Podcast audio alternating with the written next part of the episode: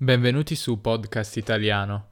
Questo è un episodio di livello avanzato in cui parleremo del calcio in Italia. Su podcastitaliano.com troverete la trascrizione del testo che vi aiuterà a seguire più facilmente l'episodio e a studiare le parole sconosciute. Incominciamo.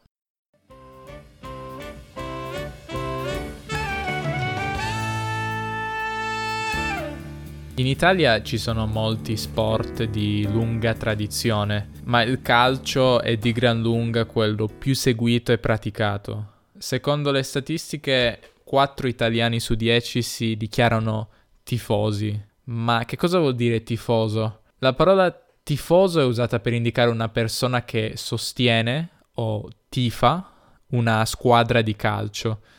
Deriva da tifo, una malattia malattia infettiva caratterizzata da alta febbre e sensi offuscati. Si potrebbe dire in un certo senso che anche il tifo sportivo può a volte offuscare i sensi, dato che nello sport, ma anche in altri ambiti come nella politica, facciamo il tifo e in ogni circostanza sosteniamo una squadra o un partito a spada tratta, come si suol dire. È un'etimologia curiosa, così come è interessante anche l'origine della parola calcio. Infatti in molte lingue esiste una parola che deriva o da football o da soccer, ma non in italiano. Calcio infatti significa kick. Come mai? Ai tempi del fascismo molti forestierismi, ovvero parole straniere non apprezzate dal regime, sono state sostituite da parole italiane equivalenti. Alcune non hanno attecchito e non sono state usate dopo la caduta del regime, altre invece sì. E calcio è una di queste, infatti ha rimpiazzato completamente football. Etimologia a parte, per molti italiani il calcio è importante ed è sicuramente una, una causa di disaccordo e di discussioni accese, appunto come per la politica. Il calcio è uno degli argomenti di cui gli italiani amano discutere all'ossessione nella vita quotidiana.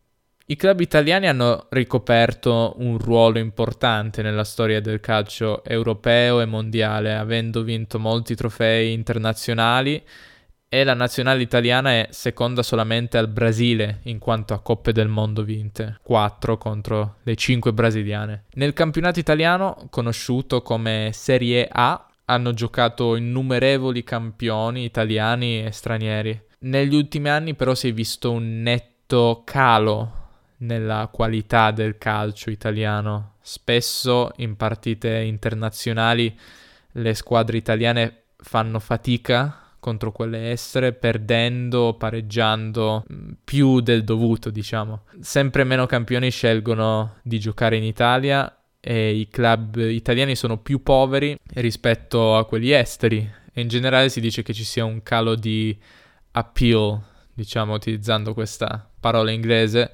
della Serie A del campionato italiano. Questo è dovuto a diversi fattori, tra cui gli stadi fatiscenti spesso costruiti molti decenni fa, e la violenza delle tifoserie, ma non solo. Nella storia del calcio italiano infatti non sono pochi, purtroppo, i casi di scontri tra tifosi di squadre opposte o scontri con la polizia. I tifosi più agguerriti sono chiamati ultra o a volte si dice ultras, e benché siano capaci di tifare pacificamente la propria squadra, cantando e incoraggiando i propri giocatori, a volte si macchiano di azioni violente che non sono perdonabili. È anche per questo che molte famiglie o persone ordinarie preferiscono non andare allo stadio e guardare magari la partita alla tv per paura del tifo organizzato e mm, a causa di questo anche gli spettatori medi nelle partite di Serie A sono in calo. Nonostante i suoi numerosi problemi, però il calcio resta uno sport molto amato dal popolo italiano che sostiene la propria nazionale molto calorosamente durante i tornei internazionali, anche se ultimamente si potrebbe dire che questo sostegno non è stato ripagato da prestazioni eccelse. Molti ragazzini giocano a calcio fin da piccoli nelle cosiddette scuole calcio, ma mm, il calcio è anche un passatempo di quasi tutti i bambini maschi, ma non solamente. Eh, infatti basta un pallone, due alberi o degli oggetti per creare una porta improvvisata per poter giocare ovunque, nei giardini delle scuole, nei parchi, nelle piazze, per strada. Chi è cresciuto in Italia difficilmente non ha mai giocato a pallone da bambino, anche chi non lo ama.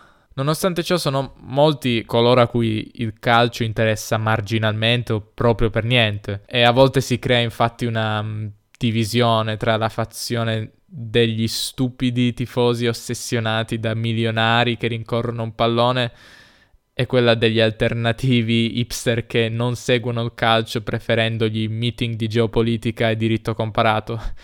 Scherzi a parte, a me personalmente il calcio piace e lo seguo, ma penso che non abbia senso criticare chi abbia interessi diversi dai propri. Tutti abbiamo dei passatempi non necessariamente produttivi, tra virgolette, che siano questi guardare il calcio in tv, andare al pub a bersi una birra o giocare a Pokémon Go. Il nostro cervello ha bisogno di distrazioni dalla complessa e stressante vita di tutti i giorni. L'importante è essere equilibrati e ricordarsi che per quanto appassionante rimane solo un gioco. Spero vi sia piaciuto l'episodio, riascoltatelo per migliorare la vostra comprensione, come sempre sul sito podcastitaliano.com troverete la trascrizione con la traduzione delle parole e espressioni più complicate. Non mi resta che salutarvi, eh, ci vediamo presto, ciao!